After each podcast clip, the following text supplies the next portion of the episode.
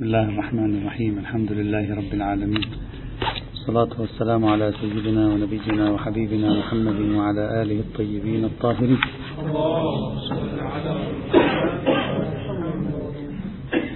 كنا نتكلم في قاعدة العدالة التي قررنا أن نتناولها باختصار ونحاول أن ننهيها في أقرب وقت ممكن إن شاء الله لأن لأنه توجد جوانب كثيرة لهذه القاعدة غير ما طرح أيضا. في هذه القاعدة قلنا بعد سلسلة من المقدمات والتوضيحات قلنا الدليلان العمدة لهذه القاعدة النصوص القرآنية العمومات القرآنية والحديثية ودليل العقل. في العمومات القرآنية والحديثية توصلنا إلى التالي. هذه العمومات القرآنية تأمر بالعدل الواقعي وبحسب الفهم لها نعم تعطي العرف تعطي الإنسان الآن بعدين رح نوضح هذه تعطي الإنسان مجال فهم العدل وفهم الظلم وتطبيق العمومات على المصادق الخارجية وفقا لفهمه هو. لكنها لا تستطيع أن تعطينا حجية الفهم العرفي للعدل الواقعي مقدما على الأدلة النصية الأخرى كالروايات وما شابه ذلك. هذا كان في الدليل الأول. في الدليل الثاني وهو عبارة عن دليل العقل. ودليل العقل قطعي لا يقبل التخصيص. فحتما لو تعارض دليل العقل في باب العدل والظلم مع أي دليل ظني من ظن دلالي أو صدوري بالتأكيد سيقدم دليل العقل حينئذ لأنه لا يقبل التخصيص. على القاعدة. ذكرنا بعض الإشكاليات ثم توقفنا يعني قلنا الإشكال عندنا جانبين من البحث جانب فلسفي وجانب أصولي. في الجانب الفلسفي السؤال كان عن إمكانات العقل في تنزيل القيم الأخلاقية على الوقائع الجزئية. وذكرنا والحديث عن إمكانات العقل ليس عن وجود نقص في العقل بنفسه. وإنما عن كثرة المحتملات في هذا المجال وتداخل الصور والحالات. وبالتالي يصبح أمر الجزم العقلي لأن نتكلم عن العقل لا نتكلم عن العرف يعني حكم يقيني قطعي لا يقبل التخصيص هذا معنى العقل. وصول العقل إلى حكم يقيني قطعي لا يقبل التخصيص بتنزيل القيم الأخلاقية كالعدل والظلم على الوقائع الجزئية في تقدير أمر ليس سهلا. ولا ينبغي يعني المبالغة فيه. لكن ادعاء أن العقل في هذا المجال يصعب عليه القطع واليقين العقليين. لا يعني أن العقل لم يعد وظيفة يمكننا أن نستخدمها في الحياة كما شرحنا بالأمس. هذا فيما يتعلق بالجانب الفلسفي الذي توصلنا فيه باختصار إلى أنه من الصعب الخروج بيقين موضوعي عقلي في تنزيل كليات أخلاقية على وقائع جزئية. وبالتالي هذه القضية موردية محدودة لا تستطيع أن تتحول إلى قاعدة عريضة كما يريدها أنصار قاعدة العدالة لكن على المقلب الآخر أي الشق الأصولي قلنا لو فرضنا أن شخصا قال أنا حصل لي قطع يا أخي أنت ما حصل لك قطع بلاش. ما يحصل لك قطع. أنا حصل لي قطع. بأن هذا الظلم ودل عليه النص. أنت ما حصل لك قطع براحتك ما يحصل لك قطع ما عندي مشكلة. أنا حصل لي قطع فما هي الوظيفة؟ أصوليا قلنا الوظيفة أن عليه أن يعمل بقطعه وأن لا يأخذ بالأدلة الظهورية من الإطلاقات والعمومات أو الأدلة الظنية الصدورية كأخبار الآحاد وأمثالها. وهذا على القاعدة ليس شيئا جديدا. بل حتى لو لم يحصل له القطع بل حصل له ظن معتد به وقلنا في باب حجية الظن الصدوري أو في باب حجية الظن الدلالي أن حجية الظن الصدوري والدلالي مشروطة بأن يكون الإنسان في حال ظن.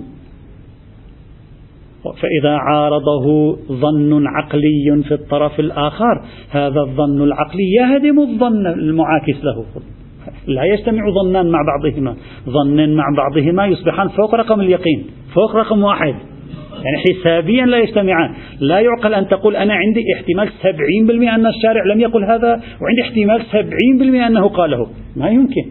واحد منهما يجب أن ينهدم. إذا لم ينهدم الظن الآتي من المعطيات العقلية عند المدعي فمن الطبيعي أن ينهدم الظن الآتي من المعطيات النقلية. فإذا انهدم الظن الآتي من المعطيات النقلية حجية هذا الطريق النقلي حجية صدورية. أو حجيته بالحجية الدلالية تصبح غير معتبرة ساقطة عن الاعتبار على القاعدة. كل ما في الأمر نحن نقول له موضوعيا قطعك ليس صحيحا. لكن لا نستطيع أن نقول له لو قطعت فقطعك هذا لا يؤثر على حجية أخبار الآحاد. وقطعك وظنك القوي هذا لا يمكنه أن يؤثر على حجية الدلالات. هذه خلاصة ما ذكرناه آه، في آخر درس الآن. ما زلنا في إطار المداخلات والمحاورات مع خصوص خاصة بشكل أساسي مع الشيخ الصانعي حفظه الله. الشيخ الصانعي انتهت الأدلة. الشيخ الصانعي في بعض مواضع كلماته فيما يتعلق بقاعدة العدالة يبدو لي أن أطراف كلامه يشي بشيء من التناقض. شعر به هو أم لم يشعر به. وواحدة من أشكال التهافت فيما أفاده الشيخ الصانع هنا هو تهافته في تفسير العقل. في بعض المواضع الشيخ الصانعي يقول العقل يحكم بالحسن بالقبح بالعدل بالظلم لا يقبل التخصيص النصوص لا تستطيع أن تواجهه وإذ بك تشعر معه أن المراد بالعقل هنا أي عقل؟ العقل المستقل بعيدا عن النصوص لكنه في موضع آخر من كلامه عندما يتحدث عن العقل الذي أقصده أنه حجة في باب تشخيص العدل والظلم يقول أقصد بالعقل في هذا المقام ليس العقل المخارج للنص. إذا أي عقل؟ وإنما العقل المجاور للنص. يقول لأن الفقه الشيعي برمته قائم على ما يسميه هو بالعقل المجاور للنص. العقل مع النص. العقل مع النص. لا العقل المستقل لوحده يقضي ما يشاء ويحكم بما يشاء. وإنما العقل الذي يكون مجاورا للنص. طيب. ما هو العقل المجاور للنص؟ شيخنا الشيخ يوضح يقول الإدراك والفهم الآخذين بعين الاعتبار الأحكام والنصوص والمسلمات الدينية. هذا هو العقل. العقل هو أن يحصل لديك وعي بشري وإدراك بشري لعدالة ألف وظلم باء آخذا هذا الإدراك بعين الاعتبار. يعني هو في فضاء النصوص الأحكام المسلمات الدينية. وهذا عقل آخر غير العقل الأول. العقل الأول هو العقل المستقل العقل المخارج للنص أي المنفصل عن النص. هذا العقل لم يعد مخارجا مستقلا. صار شكلا من أشكال الوعي الإنساني للعدل والظلم لكن هذا الوعي الآن بات محاطا بالنصوص بات محاطا بالمسلمات الدينية بات محاطا بالأحكام الشرعية وليس منفصلا عنه. ويعطي حفظه الله مثالا لإعمال العقل المحيط الذي تحيط به النصوص في باب الاجتهاد وهو مثال الإمام الخميني رحمة الله تعالى عليه في مسألة الحيل الربوية. يذكر أن الإمام الخميني في مدة من حياته كان يقول بجواز الحيل الربوية ثم بعد ذلك الإمام الخميني غير رأيه وصار يقول بعدم جواز الحيل الربوية. ويقول لماذا الإمام الخميني يقول؟ لا تجوز الحيل الربوية. الجواب هذا جواب الإمامة لا يلزم اللغوية. ما معنى كل هذا الحكم المتشدد في الربا؟ إذا كان يمكن أن نحل المشكلة بقشة كبريت. نضع قشة كبريت في أحد العوضين تنحل المشكلة. هذا إذا كان هذا حلالا يلزم من تحريم الربا اللغو لأن ما من حالة ربوية إلا ويمكن الفرار منها بمثل هذه الأشكال السهلة من الفرار. لماذا النبي لم يقل لهم يا جماعة الربا حرام تعالوا إلي عندي خطط. خلصكم من الربا وتظل حياتكم ماشية طبيعي. الإمام الخميني يقول هذا يلزم منه لغوية هذا فهمه. الشيخ الصانعي يريد أن يوظف هذا المثال.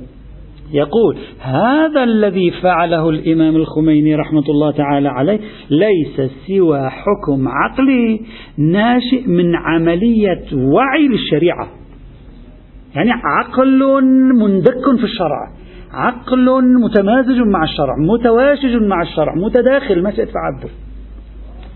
يقول وهكذا الذي نحن قلنا من أن مسألة التمييز في القصاص بين الرجل والمرأة هي غير عادلة. أن الرجل إذا قتل امرأة لا يقتل بها لمجرد قتله لها والمرأة إذا قتلت رجلا تقتل به هذا هو الشرع. يقول ما قلناه نحن؟ مثل ما يقول الإمام الخميني رحمة الله تعالى عليه لا ليس هناك شيء آخر. كيف؟ العقل نفس العقل الذي هو في فضاء النصوص. العقل يقول هذا الحكم مخالف لإنسانيتهما كلاهما إنسان ومخالف لتساويهما وكلاهما متساويان. إذا فالعقل عند الشيخ الصانع الآن بات بهذا التعريف الجديد ليس عقل علم الكلام وإنما هو عقل فقيه. فقيه يطلق العنان لعقله البشري ولكنه المسار الإطار القيود كل شرعية تغير مفهوم العقل. في ذاك الاستدلال الثاني على حجية قاعدة العدالة كان العقل عقلا منفصلا. في هذا التعريف الجديد الآن للعقل عند الشيخ الصانع إذ نحن أمام عقل جديد. هذه خلاصة الفكرة التي قالها الشيخ الصانع. ويمكنني هنا أن أعلق ببعض التعليقات. أولا هذا الكلام لا ينسجم مع كلامه في حجية العقل وأننا في قاعدة العدالة نعتمد على العقل وأن العقل لا يقبل التخصيص وما شابه ذلك. فإن ذاك الذي قاله هناك عندما شيد قاعدة العدالة على العقل كان يتكلم عن العقل المنفصل المستقل باب المستقلات العقلية. وأما هذا الذي يقوله هنا فهو عقل غير منفصل. هذا عقل متصل متصل بالشريعة في حدود الشريعة داخل فهم الشريعة. وهذا يشي بشيء من التهافت. قد ندافع عن الشيخ ونقول الشيخ لم يتهافت كلامه. كيف؟ يؤمن بالعقلين معا. في مشكلة؟ العقلين معا يؤمن بهما الرجل. فتنحل المشكلة. هم يؤمن بالعقل المنفصل ويرى قدرة العقل المنفصل على تنزيل الكليات الأخلاقية على الوقائع الجزئية وهم يؤمن بالعقل المتصل ويرى إمكان أن نتكلم عن ما هو مخالف للعدالة عقلا في فضاء الشريعة. إذا هذا الإشكال قابل للرفع الآن. هذا أولا. ثانيا إشكال ثاني. وهو المهم بالنسبة لي. إذا كان المراد من العقل عند الشيخ الصانعي هو القوة المدركة التي تقع في داخل فضاء النصوص فهذا يعني أن الشيخ الصانعي ليس سوى واحد من أولئك المقاصديين. ما في شيء جديد. هو نفس قاعدة المقاصد. هي هذه نفس قاعدة المقاصد. هي لأن قاعدة العدل واحدة من قواعد المقاصد. يعني لم نأتي على قاعدة مختلفة عن الذهنية المقاصدية. طبعا هذا ليس إشكال بعد ما بدأ الإشكال. هذا توصيف. إذا الشيخ بهذه الكلمة يقول عقل في فضاء النصوص يعني عقل يعرف العدل في فضاء النصوص يعني قاعدة العدالة التي يؤمن بها المقاصديون إذا حتى نفهمه. إذا نوجه الآن إليه هذا السؤال. نقول كيف يجتمع كلام الشيخ الصانع هنا مع قوله بأن المدرك للعدل المدرك للعدل في النصوص القرآنية الآمرة بالعدل والإحسان والناهية عن الظلم كيف يقول المدرك للعدل هو العرف أو العدل العرفي؟ بمجرد خلينا نوضح الفكرة بمجرد أن تحيل إدراك مصادق العدل إلى على العدل العرفي يعني إلى العرف هذا معناه أنك حررت اكتشاف مصادق العدل من النصوص. يعني لما تقول الآية إن الله يأمر بالعدل والإحسان والمراد هنا العدل العرفي أو المراد هنا العدل الواقعي المكتشف بالعرف على المعنيين. عندما تقول ذلك معنى ذلك أن المرجع الذي وضعته هنا في استدلالك هو العرف مستقلا عن النصوص. أنت تتأمل الآن طبيعة الدليل. أنت تقول إن الله يأمر بالعدل والإحسان. أي عدل هو المراد؟ هو العدل العرفي. يعني ما يعتبره العرف عدلا. إذا ما يعتبره العرف عدلا ما علاقة النصوص حينئذ؟ ليس من علاقة للنصوص لأن المفروض أن الآيات القرآنية تأمرني بما هو عدل عند العرف. وما هو عدل عند العرف؟ عدل عند العرف لا علاقة للنصوص به. قاعدة هكذا. طيب. عمومات الأمر بالعدل ونفي الظلم تعلن إحالة العدل والظلم على العرف. فكيف يكون العرف؟ الآن هنا الإشكال. فكيف يكون العرف محكوما في فهمه للعدل للنصوص؟ في تهافت في النظرية. جعل الفهم العقلي محكوما لفضاء النصوص يقف على النقيض من جعل النصوص مفهومة في ضوء فهم العرف للعدل. ما أنت توقعت في تناقض هنا شيخنا. أعيد هذه الجملة الأخيرة هي لب الإشكال. فهم العقل إذا جعلنا الفهم العقلية للعدل والظلم محكوما للنصوص يعني لفضاء النصوص. ما معنى ما معنى في فضاء النصوص؟ يعني داخل إطار الأطر التي تصنع النصوص. إذا جعلنا الفهم العقلي للعدل والظلم محكوما لفضاء النصوص فهذا النقيض أن نجعل النصوص مفهومة في ضوء الفهم العرفي للعدل. وهذا ادعاء القائل بأن صارت العدالة. هكذا أن النصوص تفهم في إطار الفهم العرفي للعدالة. الآن صار الفهم العرفي للعدالة خاضعا لمعيارية النصوص على تعريفه المتقدم.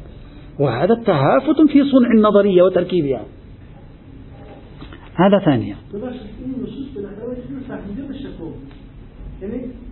یعنی درست عقل محکوم نصوص هست ولی نصوص رو بالاخره باید به زبان بیاره لا لا. فهم النصوص فهما لغويا. العقل كفاهم لغوي شيء والعقل كفاهم للعدل ومصادقه شيء آخر. نحن ما نتكلم. كل شغلنا هو عقل. كما قلت كما قلت بالامس لا تستطيع أن تخرج من عقلك. كل عمل عقل. عن أي عقل نتكلم؟ عن العقل الحاكم في باب العدل والظلم. مفهوما ومصداقا. وهو مفهوما ومصداقا. إذا كان العقل الحاكم في باب العدل والظلم مفهوما هو العقل العرفي. لأن العدل هناك هو العدل العرفي. فهذا وقلنا هناك ونحن نستدل على أصالة العدالة. قلنا بأن هذا الفهم العرفي والعقلي للعدل والظلم هو الذي يقيد الإطلاقات ويحكم على النصوص. فكيف يا ترى الآن صار الفهم العقلي للعدل لا بد أن يكون داخل أطر النصوص؟ أنا لا أعرف كيف تكونت النظرية. إن ثمة نقص في النظرية هنا يجب في في في قشة لا بد أن نحذفها حتى تكتمل النظرية. وإلا لا نستطيع أن أن تنسجم ينسجم المفهومان لذلك إخوتي الأعزاء الشاطبي إذا إذا الإخوة يذكرون ذكرنا هذا في في بداية العام في الأصول. الشاطبي لم يقبل بمرجعية العقل المستقل في تكوين نظرية المقاصد. كله داخل داخل الشريعة من الأول والأخير. ما يوم قال المرادي من من المقاصد فهم عقلي مستقل للعدل والظلم. لا. الفهم فهم العدل والظلم من داخل الاستنباط النصي. ليس من مكان آخر. الشيخ مرة يجعل الفهم العقلي داخل النصوص ومرة يجعل النصوص داخل الفهم العقلي. هذا هو التهافت في تقديره هذا ثانيا. ثالثا. إذا قصد الشيخ الصانعي أن مرجعية العرف في مصادق العدل تصبح بنفسها جزءا من منظومة فهم النصوص. كما هو كلامه. أصلا هو طبق هذا. مرجعية العرف في فهم النص ومرجعية العقل أيضا في فهم النص تصبح بنفسها جزءا من منظومة الفهم. ويقول أنا قصدي أن العقل يصبح هو الذي يفهم النصوص. وهذا معناه أنه لم نفع يعني كلام جناب الشيخ. هذا معناه أننا لم نفعل شيئا جديدا. العقل صار مجرد أداة لفهم النص يعني الشارح لغوي. نحن هنا لا نبحث عن العقل بوصفه شارحا لغويا. نحن نبحث عن العقل بوصفه شارحا لمفهوم العدل ولمصداق العدل. لا نفعل لا, نفعل لا نتكلم عنه بوصفه شارحا لغويا في هذا المجال. رابعا المثال الذي ذكره فيما يتعلق بالإمام الخميني لا علاقة له ببحثنا. مثال الإمام الخميني ينتمي إلى إن صح التعبير إلى العقل النظري. نحن بحثنا هنا في المستقلات العقل العملي في العدل والظلم. الإمام الخميني يقول إذا كان هناك شخص يفتي بحرمة الربا ويهدد ويقول فأذنوا بحرب من الله ورسوله. وفي الوقت عينه هو يؤمن بالحيل الربوية. هذا الشخص كلامه متهافت. فلرفع تهافت كلامه وهو الحكيم تبارك وتعالى نقول هذا لا وجود له عنده أي الحيل الربوية. أين هذا المثال وهو استخدام للعقل لفهم المتكلم من مثال الشيخ الصانعي في باب قاعدة العدالة اللي هو تطبيق العدل في الخارج. نحن لا نطبق الإمام الخميني لم يطبق قاعدة العدل في الخارج.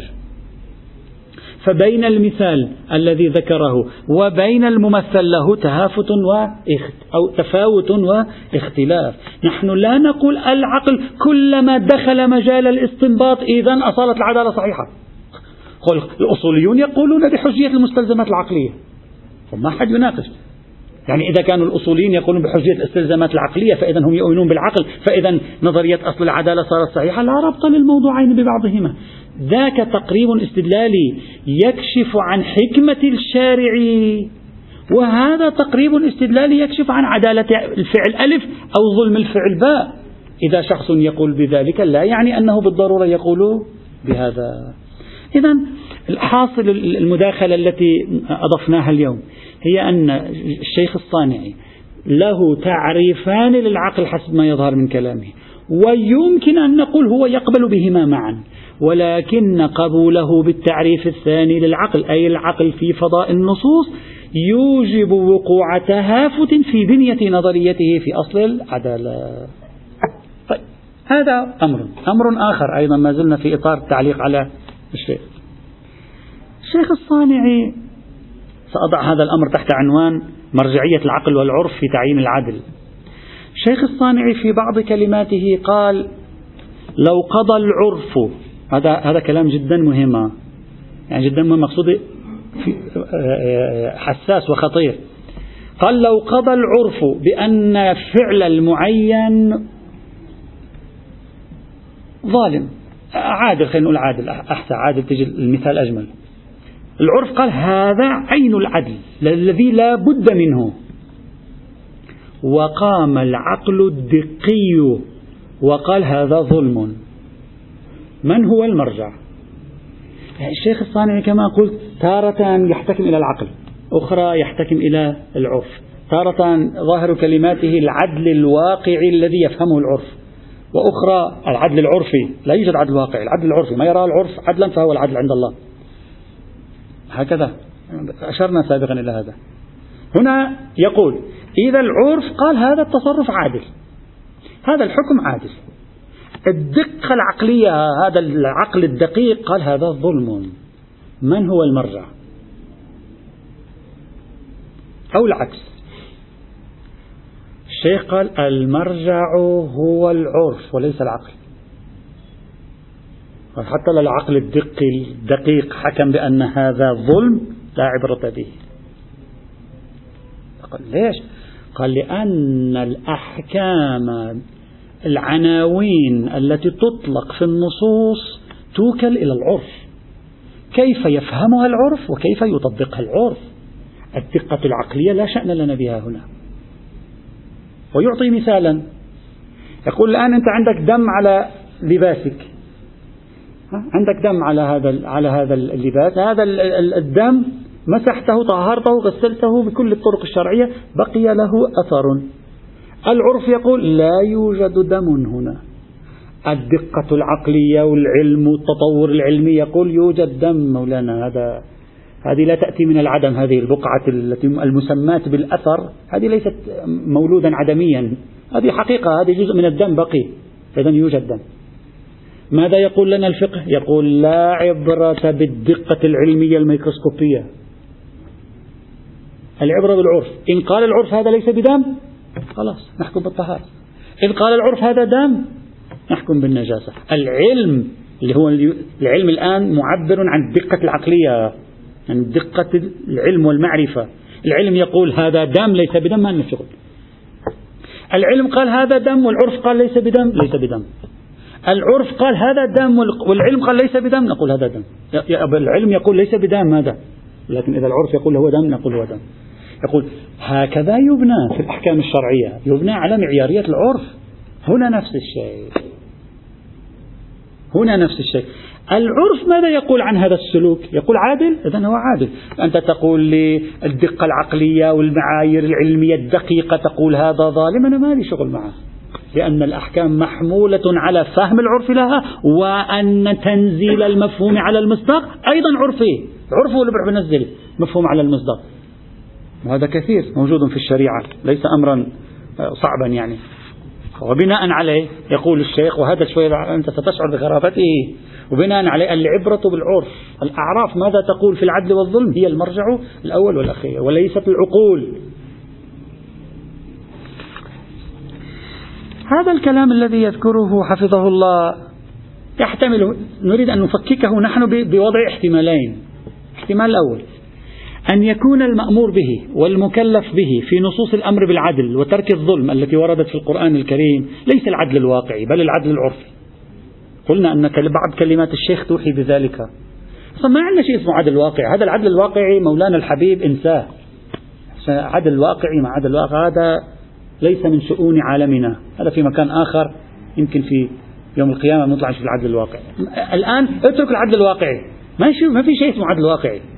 الأنا والعدل العرفي. والنصوص لما قالت لي آمركم بالعدل يعني العدل العرفي. يعني ما يراه عرفكم عدلا فأنتم مأمورون به. وما لا يراه عدلا فأنتم منهيون عنه. ولا يوجد شيء اسمه العدل الواقع على الإطلاق. إذا كان المأمور به في نصوص الأمر بالعدل وترك الظلم. هو العدل العرفي أو هو الظلم العرفي؟ إذا كان هكذا. وهذا سبق أن ناقشناه سابقا وعلقنا عليه سابقا وقلنا لا دليل. قلنا لا يوجد أي دليل على أن العدل في قوله إن الله يأمر بالعدل المراد منه عدل مقيد واقع العدل. الأشياء تحمل على واقعياتها.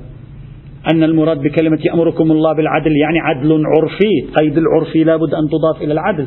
هذا يحتاج إلى دليل. العدل هو العدل وهي سمة واقعية للأشياء. هي سمة إلا إلا إذا كان الشيخ أشعري إذا أشعري بعد ما في سمة واقعية للأفعال. ولا, ولا نظن ذلك أبدا على الإطلاق. وقلنا سابقا على هذا التقدير المبنى باطل. ظاهر أن الله يأمر بالعدل يعني الذي هو عدل واقع أن الله يأمر بالإحسان الذي هو إحسان واقع. نعم ممكن يقول لي الشارع العرف قادر على تشخيص العدل الواقعي لا بأس يعطيه حجية التشخيص. هذا بحث آخر. العرف قادر على تشخيص الإحسان لا بأس يعطيه حجية التشخيص. إذا على التقدير الأول الخلاف مع الشيخ خلاف مبنائي وأما مثاله بالدم وأمثاله فلا نريد أن ندخل في هذا الموضوع لأنني أقول حتى في مثال الدم ما رتبت الشريعة عليه الحكم هو الدم. لا يوجد دم عرفي ودم غير عرفي ودم شرعي ودم غير شرعي. الأصل ما لن تقم قرينة أنه الدم الواقعي هلأ هذا معفو عنه؟ أحد احتمالين فيه خرجه. إما أقول إن نصوص دلت على أن بقاء الأثر لا تترتب عليه أحكام النجاسة فهذا معفو عنه. خرج بالتخصيص. هو دم لكن خرج بالتخصيص. لا أن العفو عنه يوجب خروجه عن الدمية.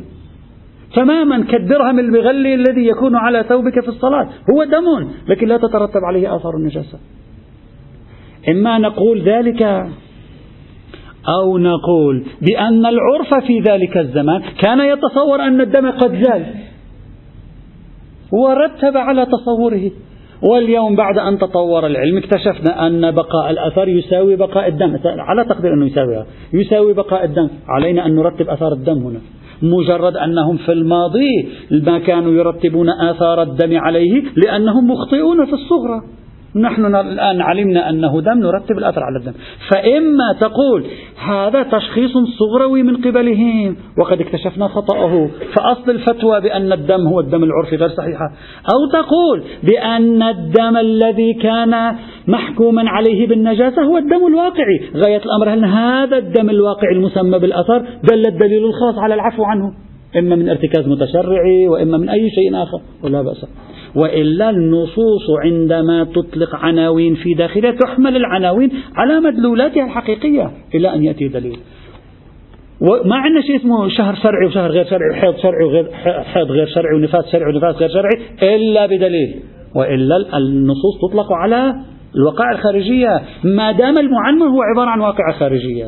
فإذا مثالها أيضا حتى مثالها يمكن واحد أن يناقشه فيه إما في الصغرى وإما في الكبرى هذا التقدير الأول في كلامي أن يراد من العدل العدل العرفي. فهذا النقاش معه مبنائي اثنين أن يراد من العدل العدل الواقعي ولكن نصوص الأمر بالعدل كشفت عن أن الشريعة تعطي الحجية لفهم العقلاء للعدل الواقعي ولفهم العرف للعدل الواقعي.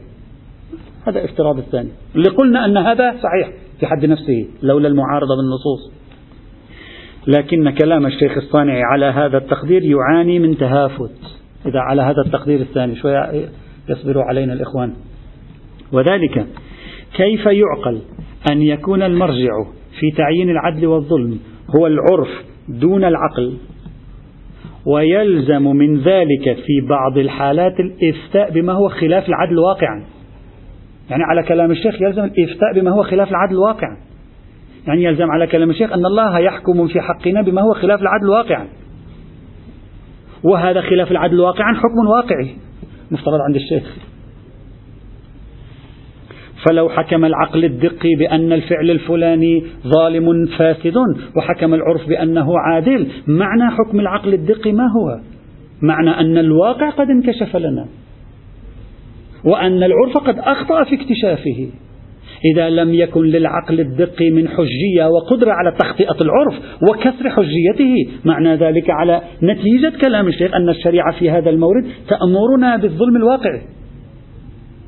لأن المفروض أننا متيقنون أنه ظلم واقعي. وكيف يمكن أن تجمع هذه النظريات في أطرافها؟ يعني كيف يكون المرجع هو العرف في هذا الموضوع مع أن العقل قد يحكم بشيء آخر؟ وهذا غير معقول. على كلام الشيخ. قد يفر الشيخ من هذا الإشكال ويقول أنا ألتزم بمعيارية العرف في فهم العدل والظلم ما لم يتناقض مع العقل. في بعض الأحيان العقل ساكت والعرف يحكم نأخذ بحجية العرف. إذا العقل تكلم وفي هذه الحالة لا نأخذ بحجية العرف. إذا حكم العرف بشيء ولم يحكم به العقل الحجة للعرف. إذا حكم العرف بشيء وحكم به العقل على خلاف العرف لا نأخذ بما يحكم به العرف في مثل هذه الحال. هذا الكلام صحيح. لكن لازمه ماذا؟ لازمه أن العدل الواقعي لو انكشف لنا بدلالة العقل وتبين أن العرف ظالم فيما حكم به يلزم ترك حكم العرف. يلزم ترك حكم العرف. وهذا ينسجم مع التقدير الثاني لا مع التقدير الأول. أي تقدير أول؟ أي مع القول بأن موضوع الآيات القرآنية هو العدل العرفي. لا يمكن للشيخ بعد ذلك أن يقول أن موضوع الآيات القرآنية هو العدل العرفي.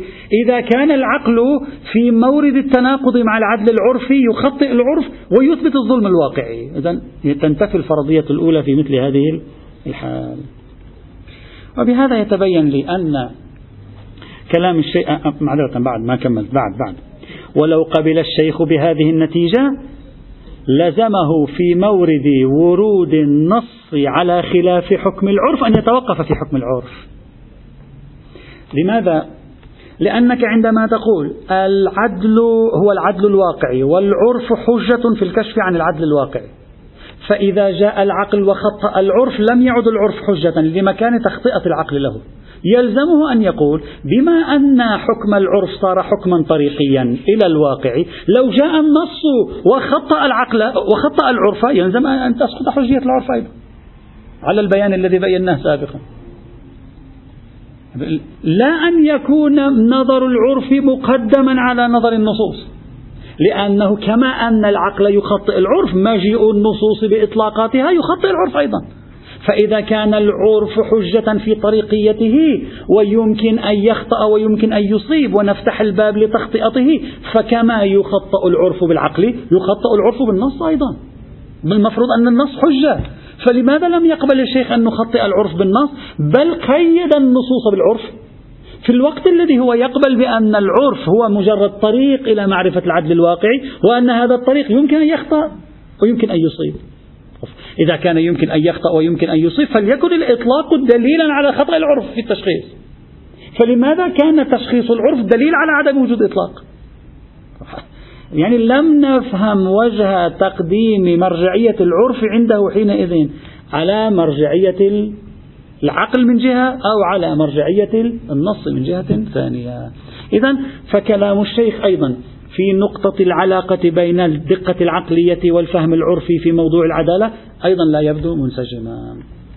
بعد في موضع ثالث الشيخ رضي وقبل بأن قاعدة العدالة لا يمكن أن تواجه النصوص القطعية السند وقطعية الدلالة.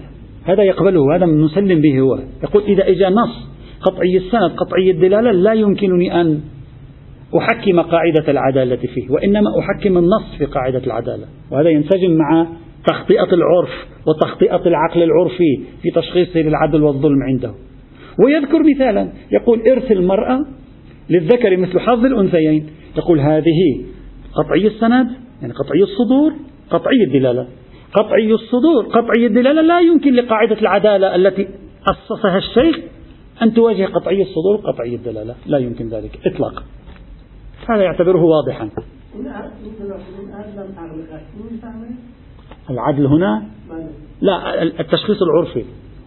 التشخيص مرجعية العرف في التشخيص. الآن سنفصل نحن سنشقق الفرضيات وسنرى جميع الفرضيات. كلام الشيخ لا يصلح لأن يقيد النصوص بمرجعية العرف في فهم العدالة. العرف والعقلاء نقصد هنا فهم العدالة. طيب. إذا كان الأمر كذلك عند الشيخ يعني إذا كان العد المرجعية العرف في فهم والعقلاء في فهم العدالة النص المتواتر يستطيع أن يهدمه فبالتأكيد هو إذا واجه العقل القطعي أكيد العقل القطعي سيهدم مرجعية العرف في تشخيص العدالة. هذا واضح. لا, شك أن الشيخ سيقول بذلك هذا لا ينبغي الشك فيه. طيب بناء عليه تأتي هنا سلسلة من الإشكاليات التي يمكن أن تطرح على الشيخ لأنها مترابطة بعد. تأتي إن شاء الله. والحمد لله رب العالمين.